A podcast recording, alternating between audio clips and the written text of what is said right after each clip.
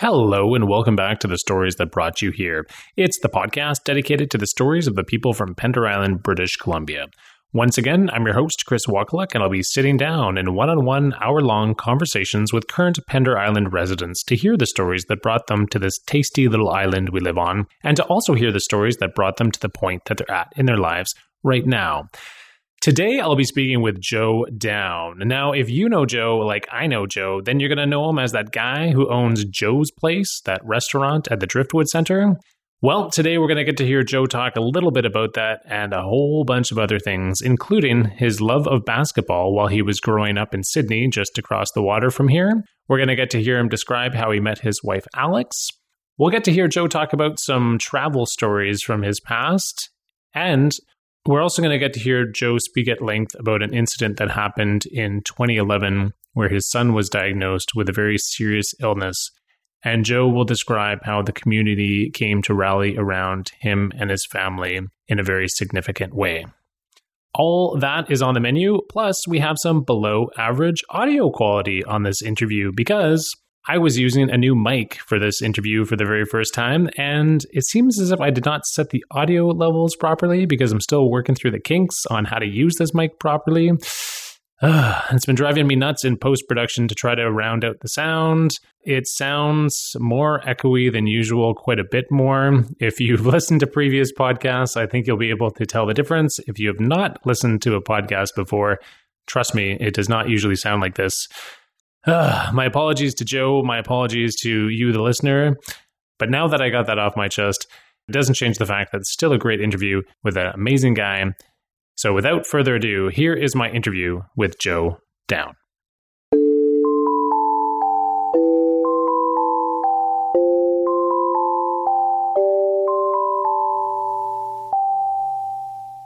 Jo, welcome to the podcast. Thanks for having me. I'm I'm uh, glad that I got up the courage to finally say yes and come and chat. Yeah, me too. Like we've been uh, trying to trying to do this for maybe like a month now or so, and there's a power outage today that made it a little bit difficult. We are supposed to be doing this at 10 a.m. this morning, but I know we originally uh, there was a little bobbing and weaving going on as I built up confidence, and then the the power outage today was another like, oh, maybe I can use the power outage to get around doing this because I was getting a little bit uh, gun shy. But my wife, my wife encouraged me that uh, you should go and have a chat, and you got some interesting things to say. So, and more often than not, she's she's correct.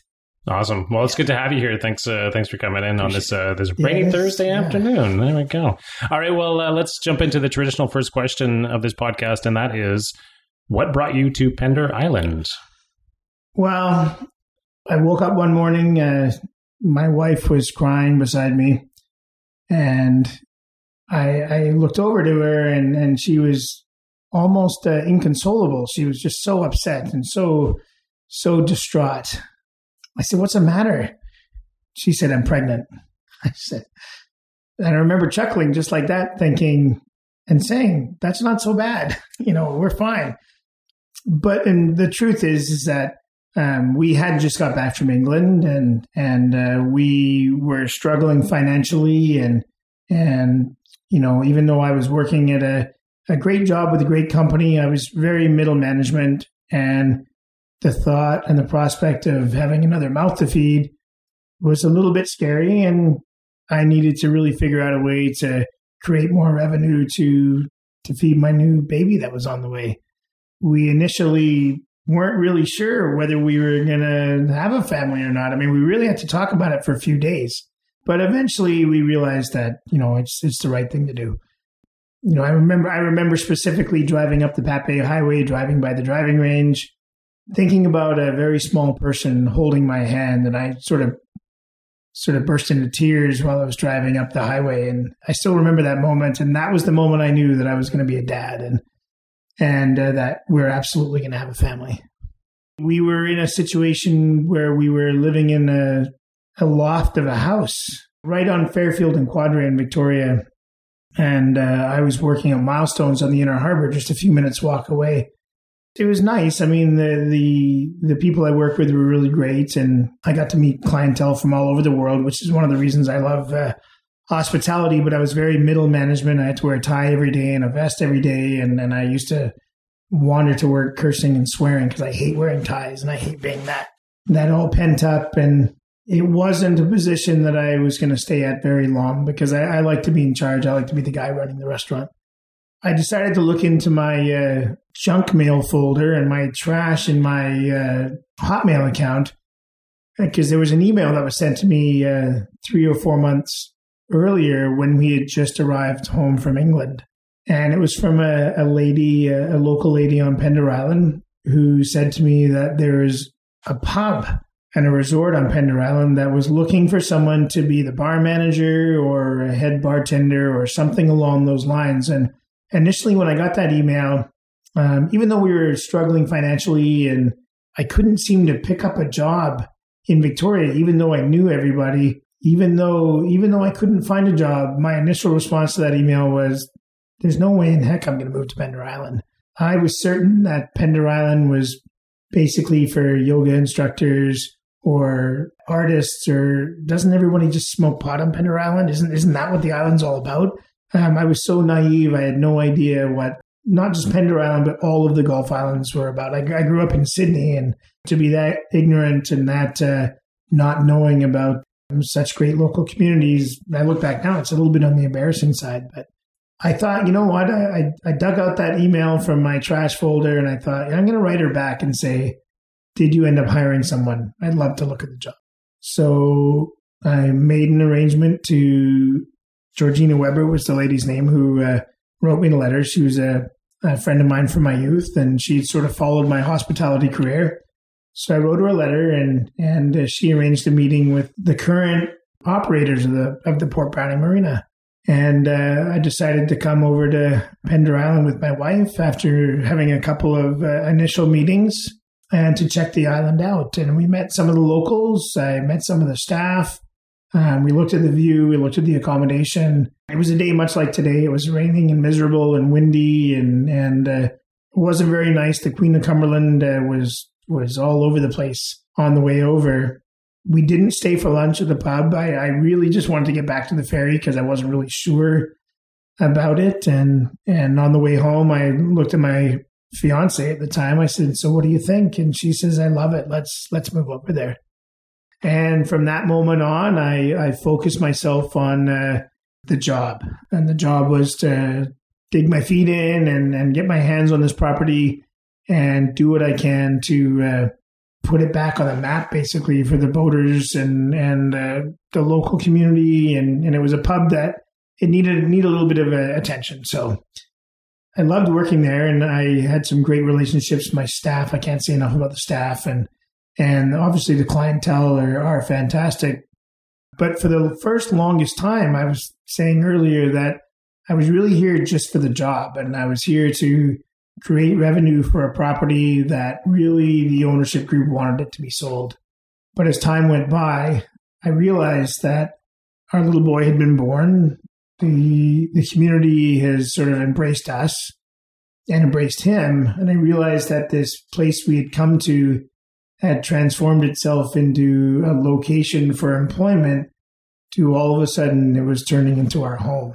And uh, in hindsight, I don't know why it took me two or three years to come to that realization because it really was our home right off the bat. I, I can't imagine living or working or thinking about going anywhere else now. We we absolutely love it here you know, we we were immediately embraced and looked after. The the first season of Port Browning was obviously an eye opener. I'd never ran a marina before. I don't camp. I've never camped. Um, I don't believe in it. you don't believe in camping, really? No, I, I, would much rather stay in a nice motel or have a porch or something like that. But uh, I slept in a truck once up at Lake Cowichan. I slept on our deck once when we lived in Sidney, and that for me that that's camping. That's that's enough. I'm more of a cheap motel, sleeping in a bed accommodation guy. But I have a little boy who wants to go camping, and I have a wife that loves camping, and they've gone on camping trips, but I've yet to go on a camping trip with him. It's such a guilty, guilty thing to think about or say. But uh, yeah, so uh, I'm, I'm 47 now, and and uh, soon I'm going to go on a proper camping trip can I can I have to go on a camping trip. okay, Jo, this might blow your mind, but uh, my wife Jennifer and I, yeah. we spent about three months camping in our yard this summer. yeah, but we put a mattress out there though, right? We bought a bigger tent and uh, like we we slept out there. It was it was addictive. It was hard to sleep inside because it was so oh. nice to be in the fresh air. We but did, you can start with your yard though. Yeah, yeah. No, I, have uh, well, we we slept in our spare room a few times this uh, this summer for and with the window wide open, so that was camping esque. But I, when I was raised, you know, my mom and dad, I'm the youngest of five. It wasn't really something we ever did. We never really went camping. We, I remember us having a tent once. Uh, we lived on five acres of land up by the airport uh, in Sidney, and uh, I don't even remember sleeping in the tent. I always remember the end of the play day was done, and we would go back into the house. So lots of people are raised lots of different ways, right or wrong, and it just wasn't something that our our family did. Yeah. yeah. So, but I mean, uh, we did other things that were were fun as well. Okay, well, let's talk about that. Let's hear about uh, your your parents a little bit and uh, where you were born. Well, we uh, I was born in uh, in 1970 in in a little village called Ash in the southeast of England in Kent. It's about uh, 13 miles outside of Sandwich. All of my brothers and sisters and my mom and dad were all born in the same little village. I'm sure if my eldest sister were here right now, she'd correct me if I was incorrect, but I'm pretty sure we were all born at home, like by a midwife. Wow.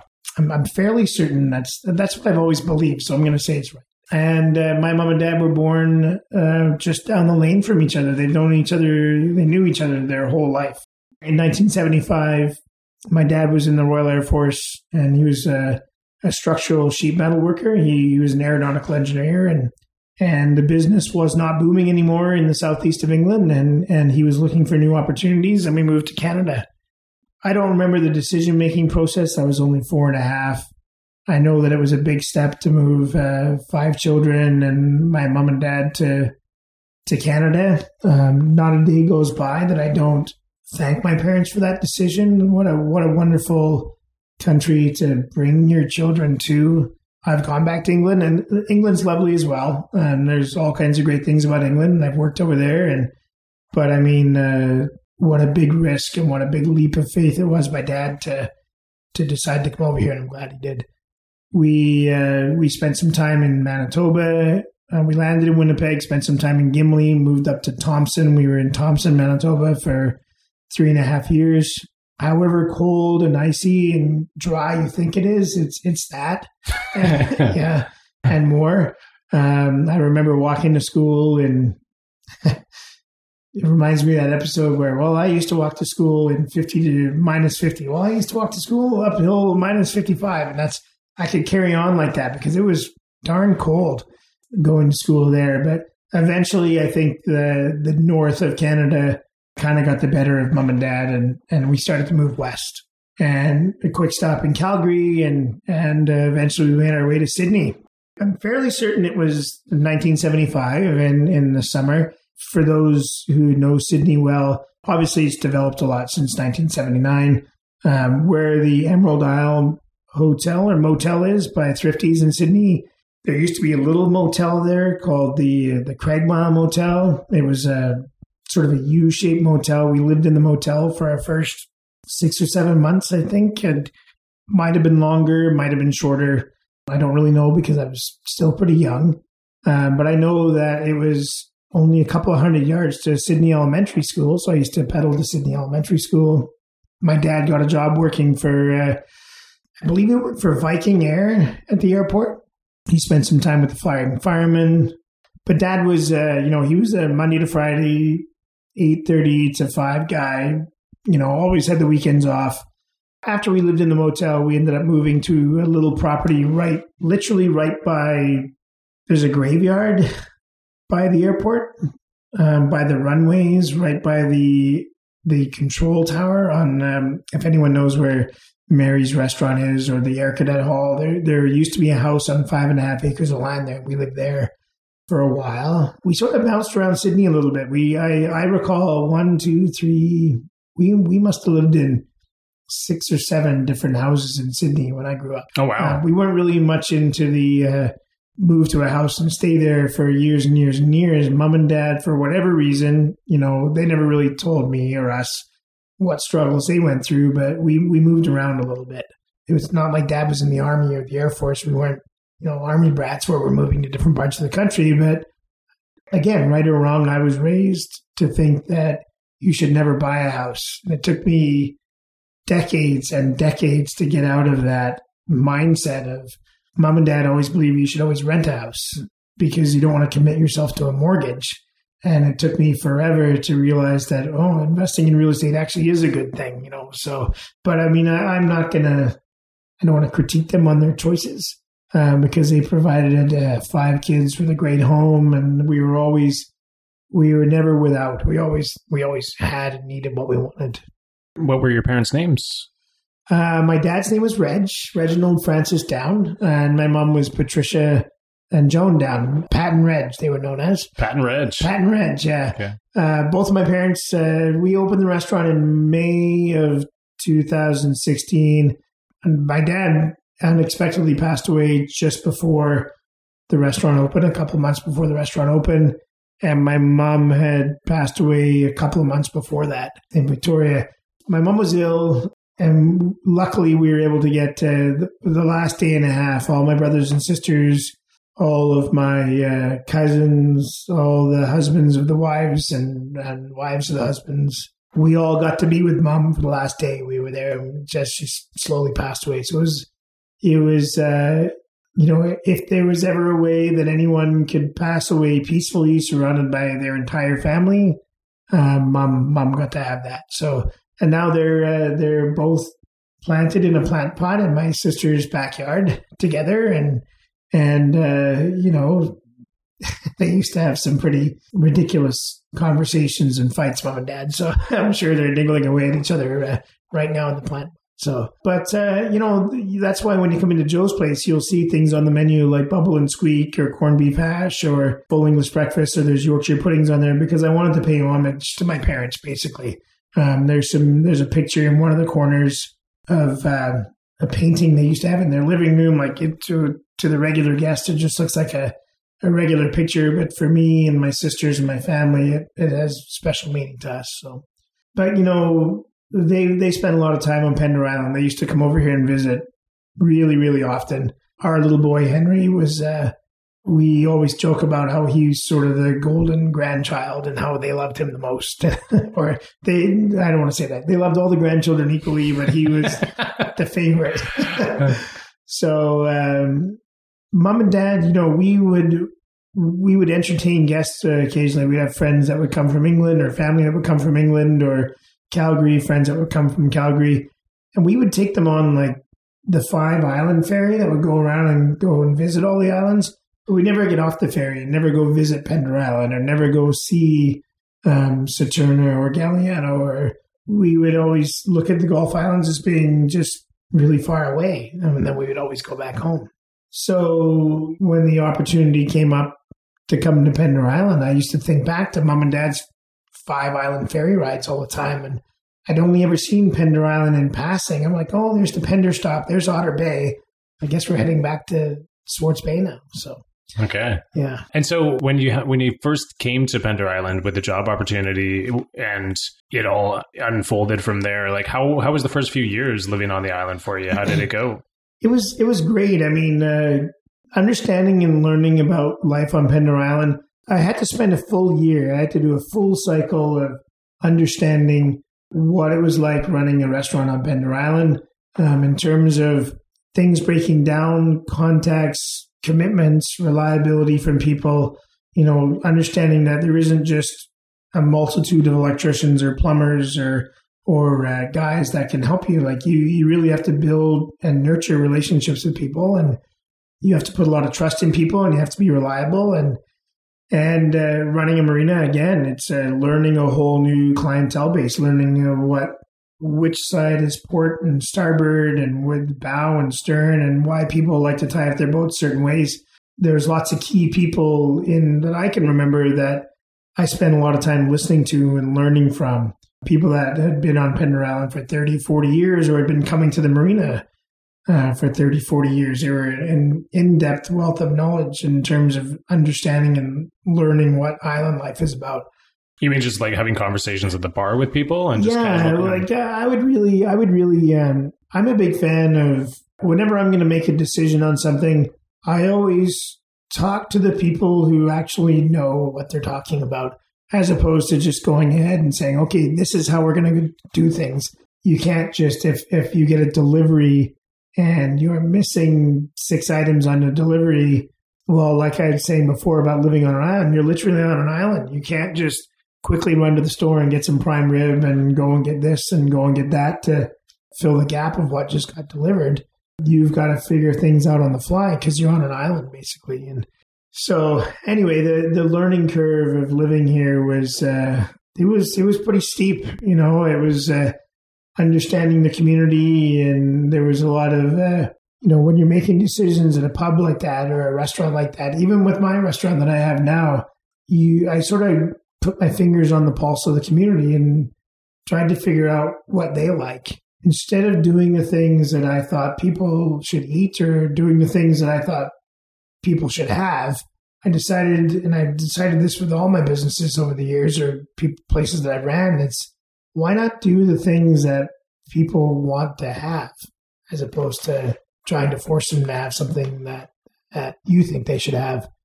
And it, you know, it seemed to work. And, you know, I'm, I try to be as friendly as I can with people and try to be as kind as I can with people and patient when I, as I can with people. And seems to have worked out so Yeah. far. Yeah. Um, I remember my first experience going to the disc park. I remember um, I used to walk my dog at the disc park with my wife and our brand new baby. And there was these funny baskets in various parts of this park. And I remember thinking to myself a few things like, boy, they sure have funny looking recycle bins on these islands. or I would think that they were spots where people would leave hay and the deer would come and eat hay. That sound, yeah, that makes sense for sure. Yeah, Definitely. But like- uh, but I, the the recycle thing didn't really. I couldn't figure out why or how people would leave cans in these things. Why wouldn't they just put a bottom on these baskets? And so, uh, but as time went by, I realized there was this game that people love to play, and that and that's disc golf. And and I think back to those thoughts that I had now, and how ridiculous. How ridiculous my thoughts were. It's funny, actually. I just uh, did an interview with Ben McConkey a couple episodes ago, and, and we talked about disc golf. And after I finished the episode, I thought to myself, "Oh, guaranteed, there's people who are going to hear that that have no idea what Yeah. disc golf is or whatever." But what Jo's describing is Yeah. that uh, a disc golf basket stands about three feet up on a post, and there's a basket, and there's some chains. And there's a top to it, and anyway, you're supposed to throw it into the basket, and you throw a disc, meaning a frisbee, except they're not frisbees. That's a big faux pas in the disc Yes, golf world, yes. but uh, and it's a beloved uh, game on our island here. I, in the last few years, I've, I've picked up the game. I, I found myself a, a disc bag and discs, and and what started out as a bit of a recreational hobby and has turned itself into I'm a bit of an addict now. I love it. I've been to the south of England and played disc golf. I've been all over Vancouver Island. I make friends with people on Facebook, and I, I go meet them for rounds of disc golf. And I have a friend of mine in Germany. He's dying for me to come over and play disc golf in Germany, but they're pretty big courses and you got to have pretty big arms but uh, so it's just one of those things about learning learning what life is like on pender island there's this whole other i remember the first time i heard people say that they're going to church on sunday um, i always was thinking they were going to the anglican church but really it's a group of people that meet on sunday to go play disc golf and it's called going to church it was years before i understood what they were talking about yeah, yeah, it's called Sunday Church. It's been called Yeah. that for years. That's uh, it's the uh, the Church of Disc Golf. It's uh, at the cathedral, at the park.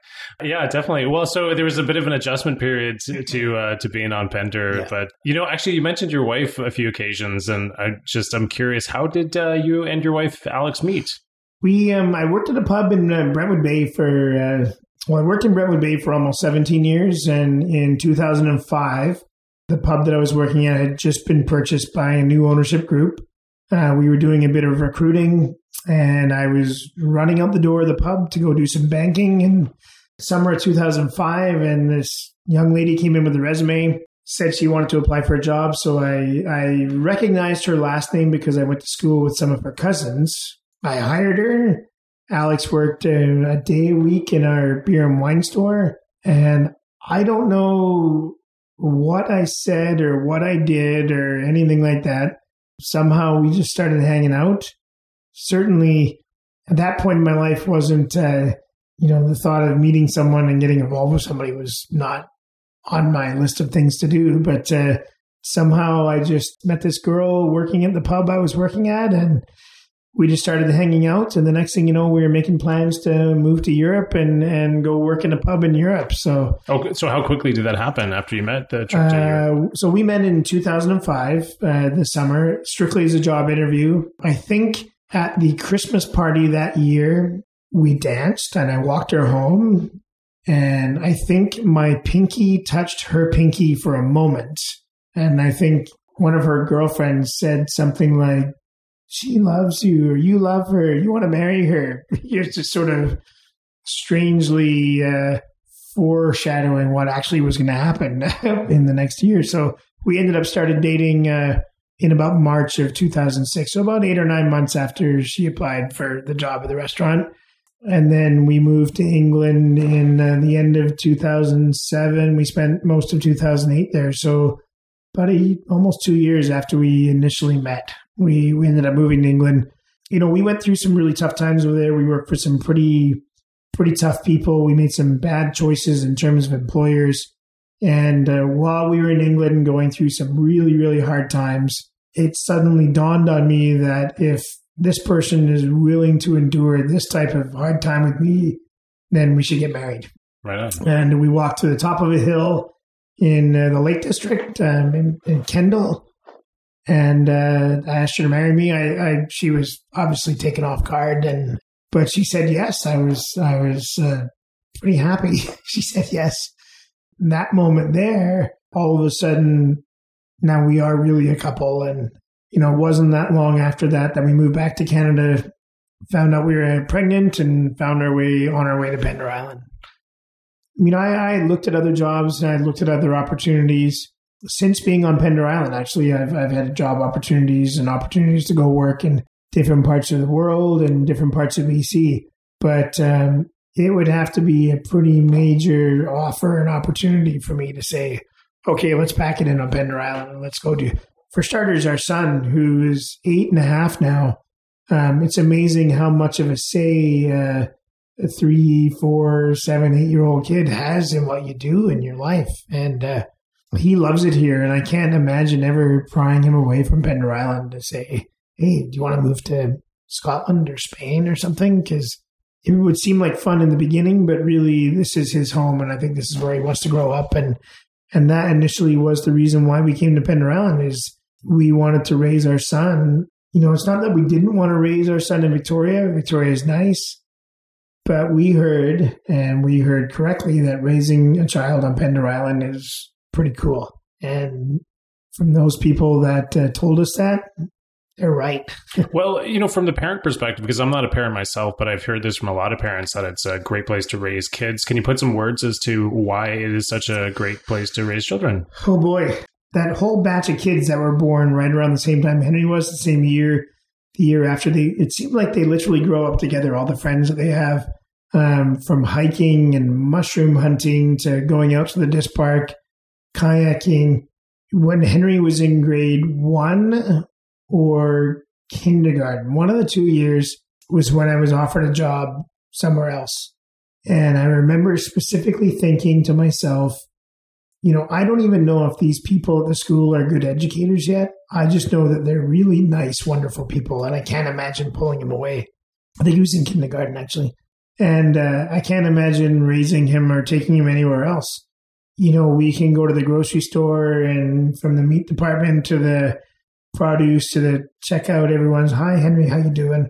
Not, not just with Henry though, but with all the kids. They're always happy to see all the kids. And, you know, everyone's so courteous and friendly and kind and giving. And, you know, Henry's got, uh, he's got such a supporting network of people here that he doesn't even know about. So many people on the island know Henry that you know, I think he's probably more well known on the island than I am. You know, I have a restaurant, but everyone knows who Henry is, and I'm just his dad that has a restaurant. You know. well, maybe we'll just touch on uh, topic for a little bit. Why everybody knows Henry because uh, there was a specific incident that happened in the past that I'm sure you'd want to uh, talk about a little bit now. So uh, yeah, yeah. If anything, I mean, uh, of all the reasons, uh, you know, I wanted to talk about why we came to Pender Island. I guess as time goes by, and if if there's people on Pender Island that sit down and listen to this podcast, it's the beginning ability for me to say thank you to everyone on Pender Island for what happened in 2011. We uh, it was August of 2011, specific date 12th to 13th, somewhere in there. My wife was in Calgary attending a wedding. Henry had been not feeling well. He was sick. Um, he sort of really wasn't walking. He he sort of toppled over a few times, and uh, my my in laws were here visiting, and something just didn't seem right. There was something off with Henry. You know, you know how you just know your own kid better than anyone, and and uh, it was a Sunday night or a Sunday afternoon, and they said, "Do you mind if we take Henry to uh, see the doctor in Victoria?" It was the third week of August. There, there was a million people at the pub. The campground was packed. The marina was packed. You know, I knew I had this sinking feeling in my tummy that something just wasn't right. And uh, so they, they took him uh, to Sidney to go to the doctor.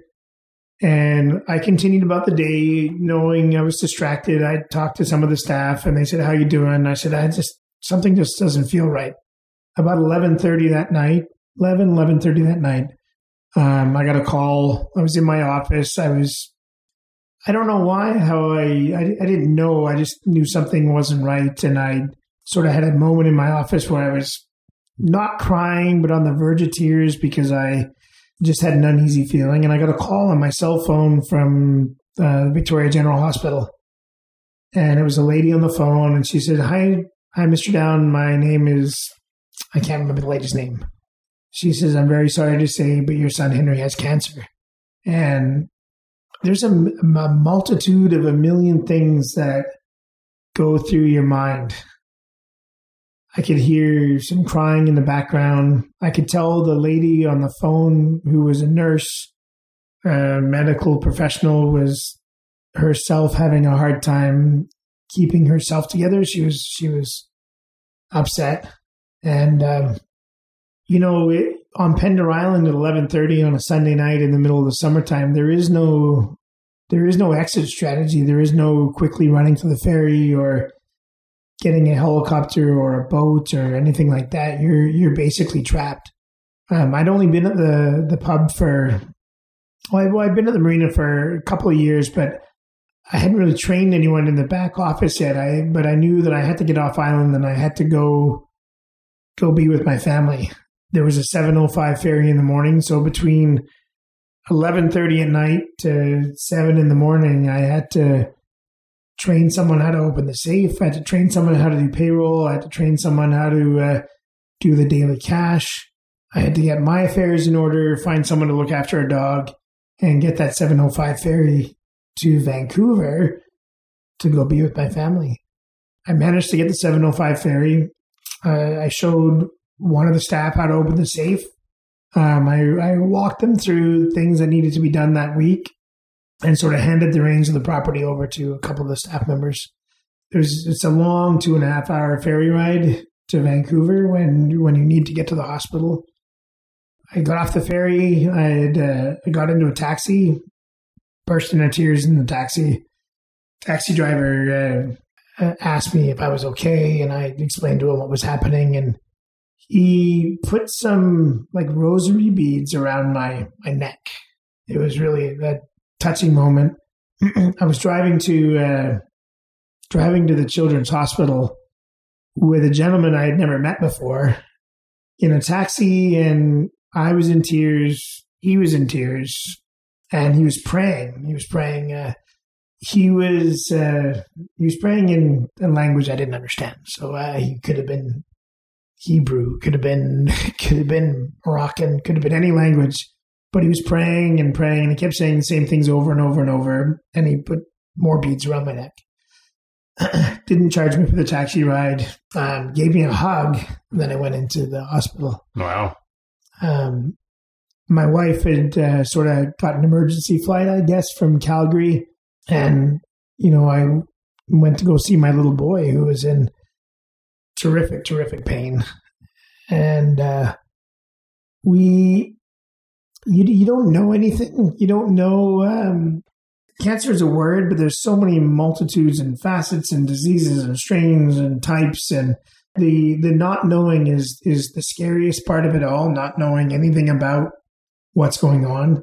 So once we got to sit down with the oncologist and the nurses, and they they sort of talked about a uh, what their thoughts were and and the treatment path, that there was a little bit more of a comfort level. One of the first things they said to us was, "Your son's been diagnosed with cancer. That by all means is not a death sentence. Just so you know."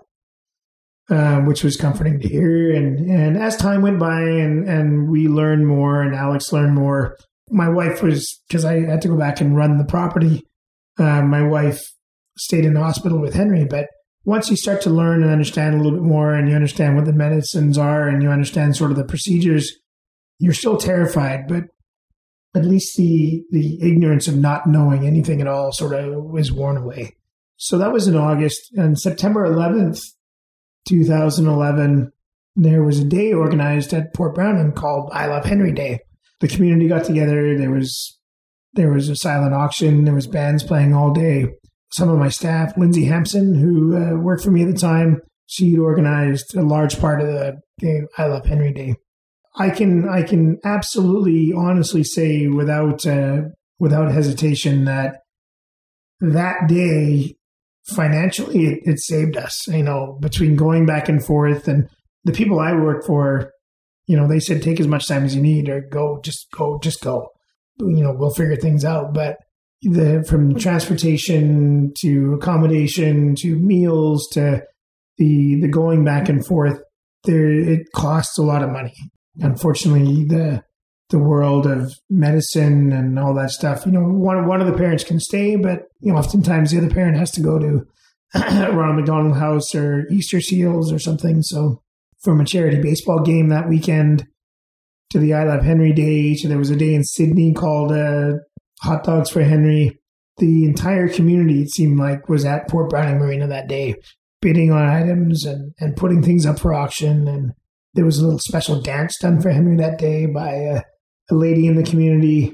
You know, just again, it was just, it was a whole day of bursting into tears over and over and over again. So, you know, there was certain reasons that brought us to Pender Island There's a little bit of me that uh, kind of like sneakily feels that we were meant to come to Pender Island because of some trials and tribulations we might face going down the road. And and what a what an amazing place to be. What a what a great place to be when you're when you're in trouble. And the old saying it takes a community to raise a child. Well that's i can tell you that that is a uh, um, never been truer statement than uh, what I experienced on September 11, 2011. Uh, it was just uh, the showing of support and love was like nothing I've seen before. So, yeah, I'm I'm uh, I'm touched and humbled and and uh, thankful. We we don't even know even to this day. My my wife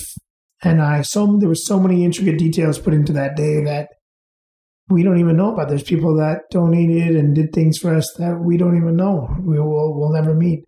One gentleman he donated 22 float plane flights back and forth to, to Vancouver. He says, Jo, I don't want to give you money. I don't want to give you, I don't want to donate something monetary. What I want to do is give you the opportunity to have more time with your family. So this is, uh, I've been successful in business. I lost a child when I was young.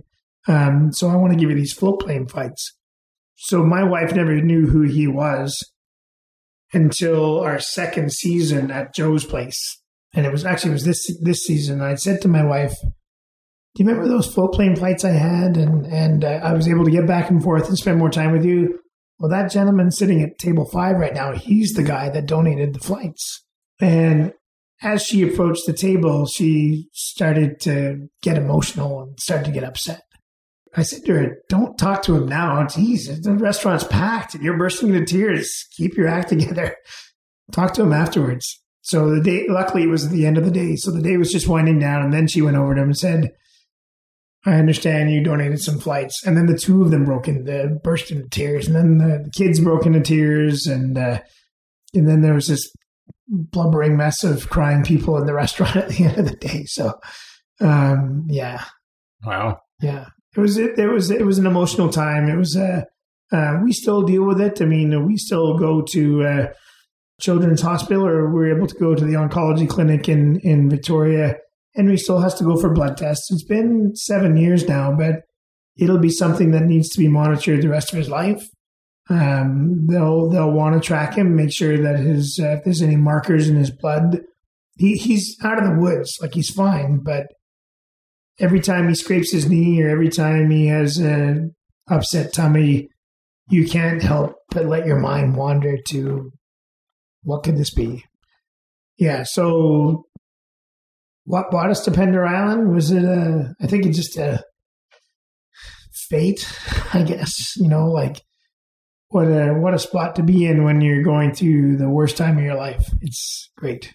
For sure. And this was something that happened seven years ago, and it, uh, it seems like it's going to stick with you for the rest of your life. Uh, clearly, you know, just, you know, being here in the room with you, listening to you tell the story. It, yeah. Um, it's fresh. It's still fresh, you know. Last, not last Christmas, but the Christmas before, Henry had some, um, had some growing pains like kids have. He woke up and one of his legs was feeling uh, a bit sore and he was having a little bit of trouble putting weight on one of his legs, which was the beginning initial first sign that there was an issue with him. When Henry was, uh, when he was first diagnosed, one of the things that happened was this really large tumor that was growing at the base of his spine started to lean on the nerves and the nerve endings uh, with one of his legs. And every time he went to walk, his leg would collapse he had to learn how to walk all over again. He had to learn how to use his once he'd gone through the recovery and treatment um, and surgeries and chemotherapy. Once he'd done all that, he had to learn how to use his legs again. So he had to learn how to walk twice. Wow. Which is weird because he, he really likes to run. And I always oftentimes attribute that to I wonder if he remembers back about not being able to to walk, and that's why he likes to run everywhere. So, nah, kids like to run. Yeah. Running's fun. It is. Yeah. Well, the uh, the second traditional question we always uh, get to on this podcast is who's helped you along the way, but it seems like uh, that's that's been uh, answered without asking.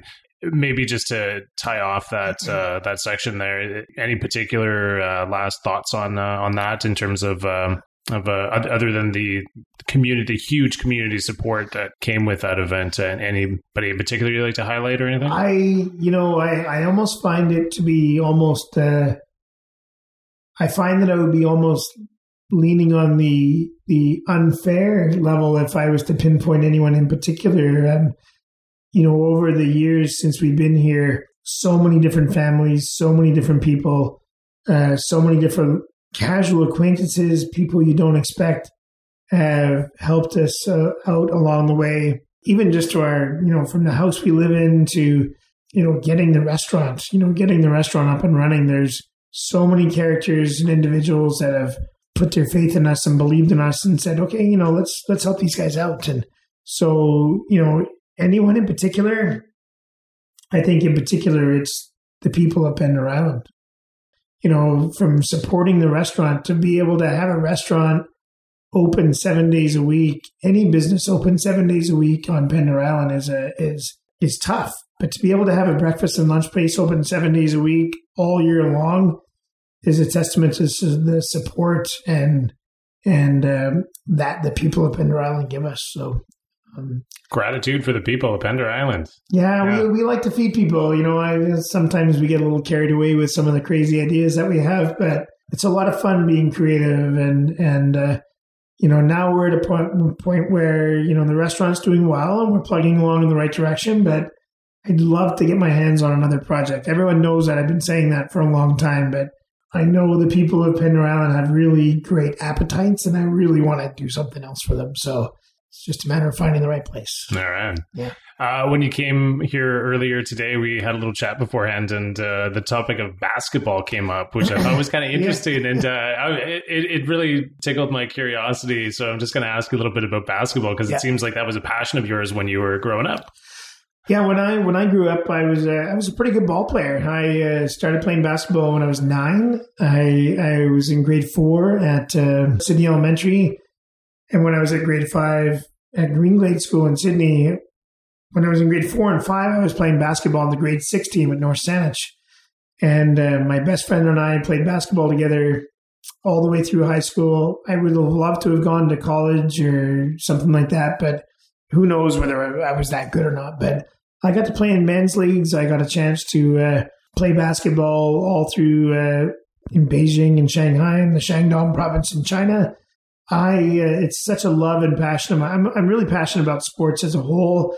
If you come in the restaurant, you'll see my heroes sort of hanging on the wall, and you, the Wi-Fi password is Celtics 33 because I'm a big Celtics fan. And but you know it's it's weird now because I'm I'm a little older and I'm I feel like I'm shorter and rounder than I was, and it's hard for people to imagine me uh, running up and down a basketball court and shooting the ball. And and uh, but that's that's my first first love by far. I love the sport of basketball.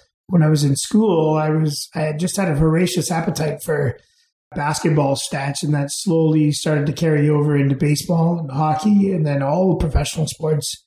And I really wanted to get into sports broadcasting. I wanted to take that knowledge of of sports and love of sports on to the next level. And I did everything I could to get behind a microphone. I used to play canned music uh, for weddings and stuff like that. I know nothing about music. And the guy that I used to play canned music for, he would say, if you're not sure who the artist is or you don't know who does the song, just play Margaritaville because everyone loves Margaritaville, right?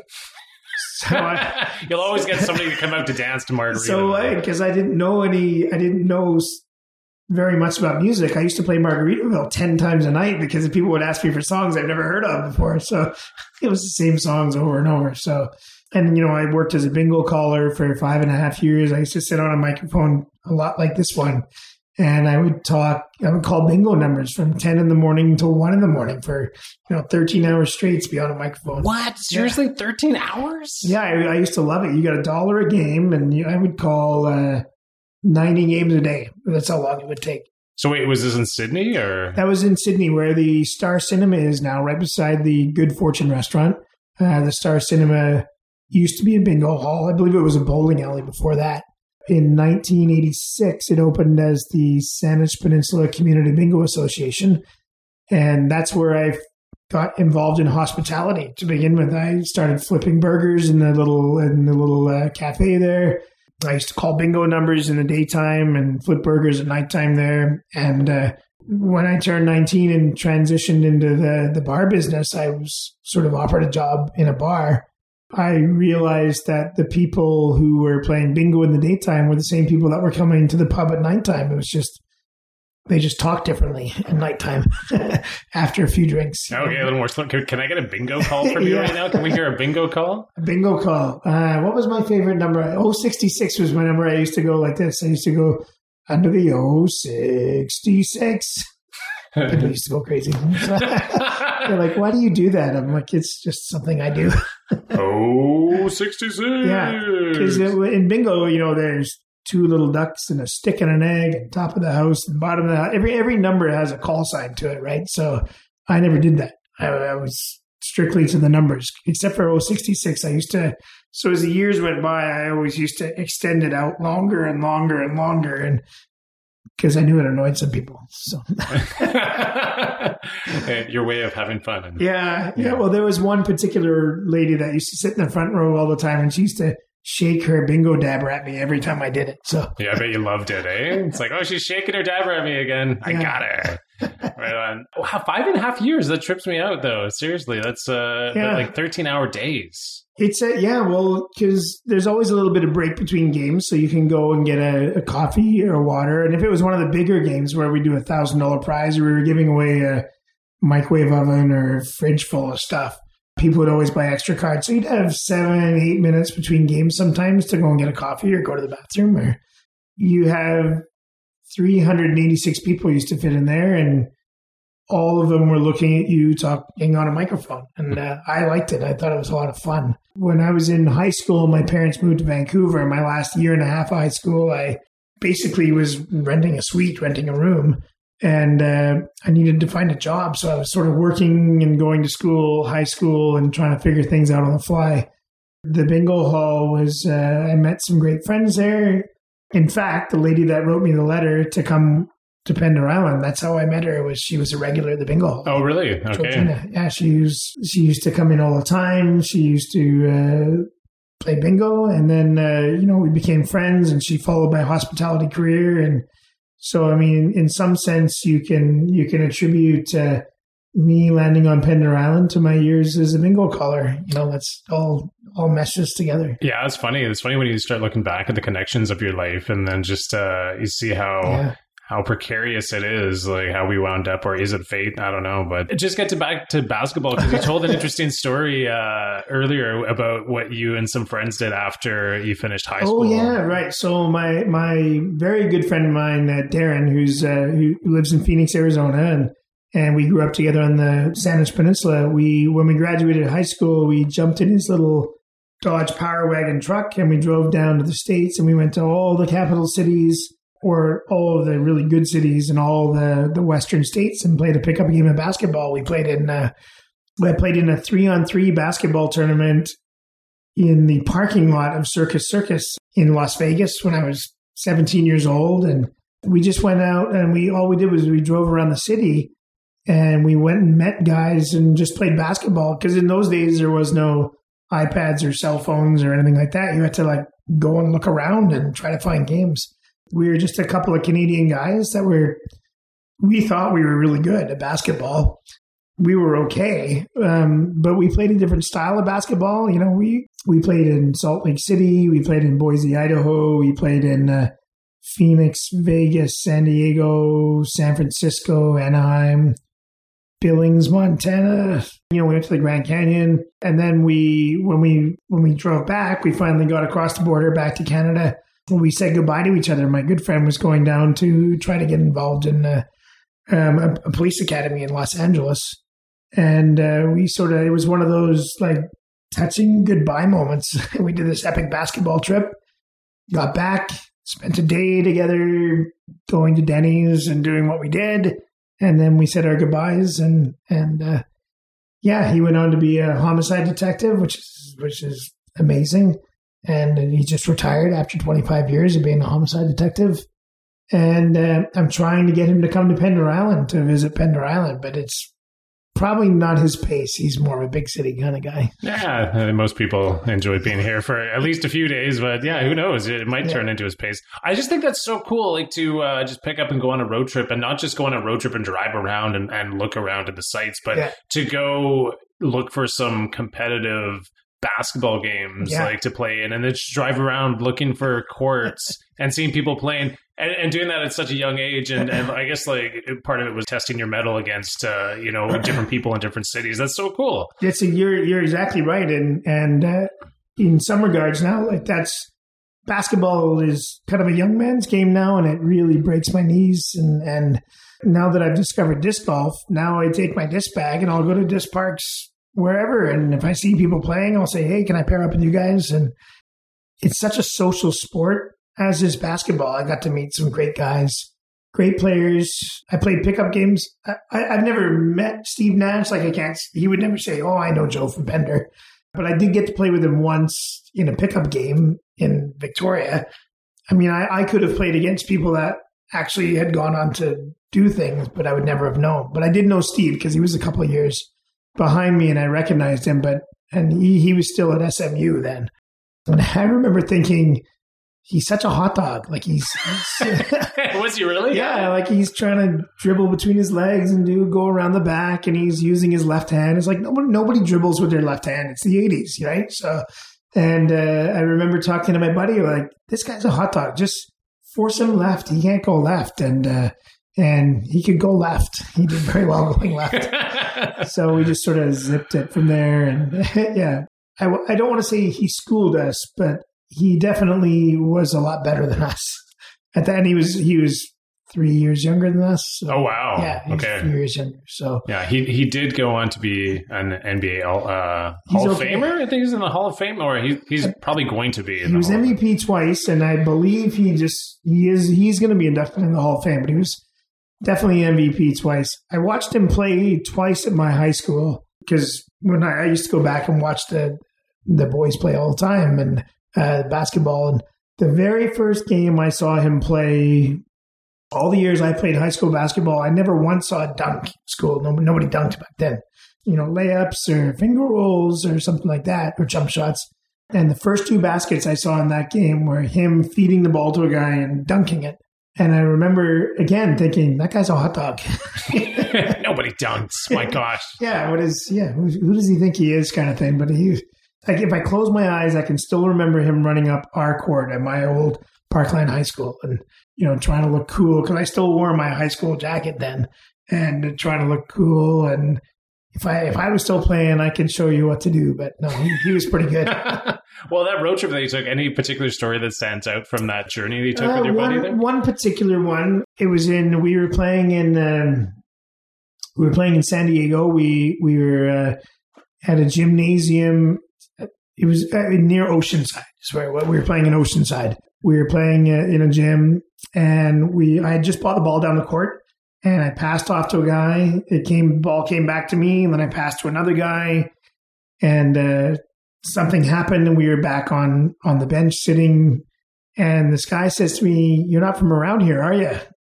I said, "No, no, no, I'm not." He's he says, "You from Canada?" I said, "Yeah, actually, we just drove down from Canada." Is it uh, the way I said? Is, can you tell by my accent? He's like, "No, I can tell by the way you play." He says, "Nobody passes the ball down here. You're supposed to just." Everyone who gets the ball just shoots it, and they're all about scoring. He says, he says, you all you and your buddy do is pass the ball. That's funny. I know, and it, and I realized like as I watched the games, like the guys would bring the ball down the court and they just fired up there and just try to score. And here we were bringing the ball down the court, looking to set screens, pass the ball, make a play because that's how we were taught how to play. And this, he was a big guy. He's probably six foot five, and and he said to me, you know, you're you're not from around here because you I can tell because you're passing the ball. Nobody passes the ball. And uh, all of a sudden, and I remember that game specifically that the game didn't all of a sudden turn into a big passing game, but we started to get the advantage of the game because people were giving the ball up a little bit more and they were looking for their other players. So it was uh, we just play a little bit more. He called it old school. He said, "You guys play old school." That's so funny. Yeah. Usually, just take the ball right to the hoop. Yeah. You, you just, don't pass to the other guy on the team. You need the glory. Yeah. Or that was that what it was because it was just playing like some pickup game. Just like, a pickup game. There was no stats. There was no. Yeah. There was no glory. There was no league standings or anything like that. It was just you want to score because you want to look good, but the thought of making a great pass so a guy can make a great shot wasn't really a thing, right? Funny.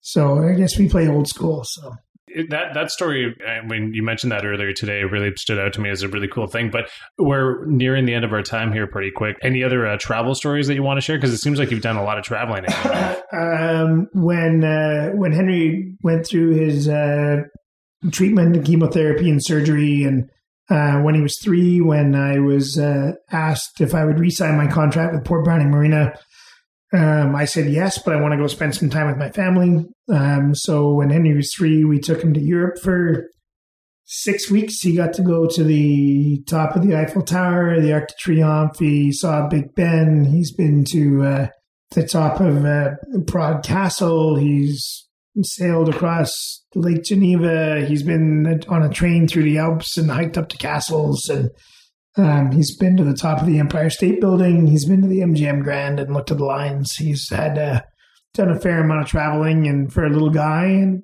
in fact, just before we, uh, just before I came down here today, I was emailing a guy because I, I really, we have this when the travel bug hits you, it hits you. Right? You just want to go and do something.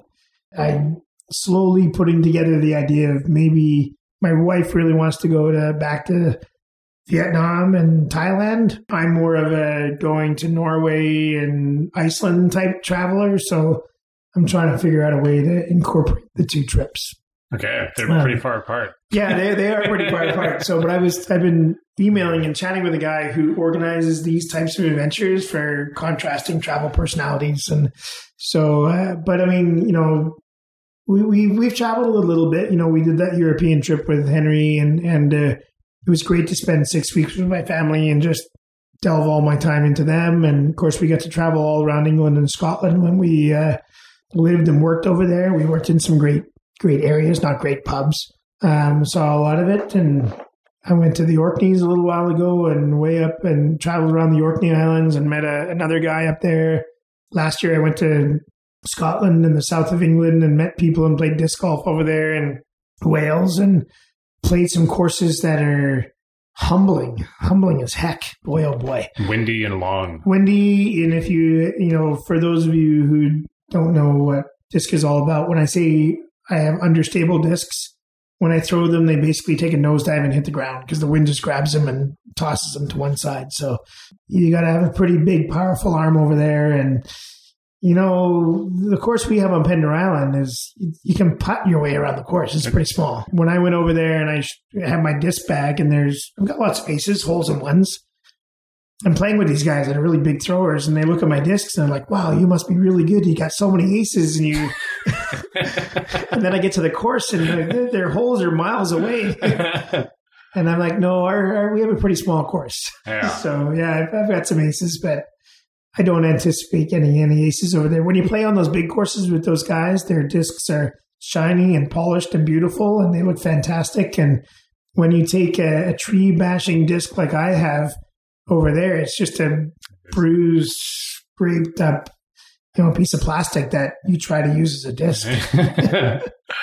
All right. Well, we're we're pretty much near the end of our time here, but uh, I just want to uh, yeah, just send it back your way and see if there's anything that you want to end off and uh, any final words you want to uh, add to this uh, interview. Uh, mostly, I just want to you know thank you for the opportunity to come and chat, and and secondly, you know, I just I said it at the beginning of my chatting about Pender Island was that thank you to Pender Island for for embracing us and me and my wife and my my son and and you know you guys have really wrapped your arms around us uh, on several occasions and we've had some pretty emotional times and uh, you know I, I can't think of a better place to live. Awesome, Jo. Thanks for coming in. Thank you.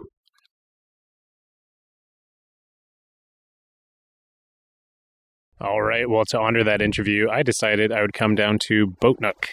So, Boatnook is a little ocean access point. It's located on the North Island, just off of Schooner Way.